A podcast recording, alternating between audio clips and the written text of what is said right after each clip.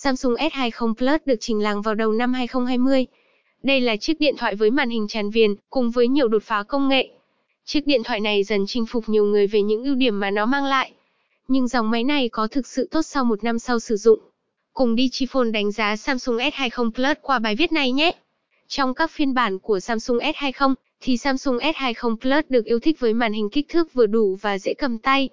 Thiết kế dòng máy này với kích thước 161.9 x 73.7 x 7.8 mm, cân nặng 186G, mặt trước và mặt sau được làm bằng kính Gorilla Glass 6.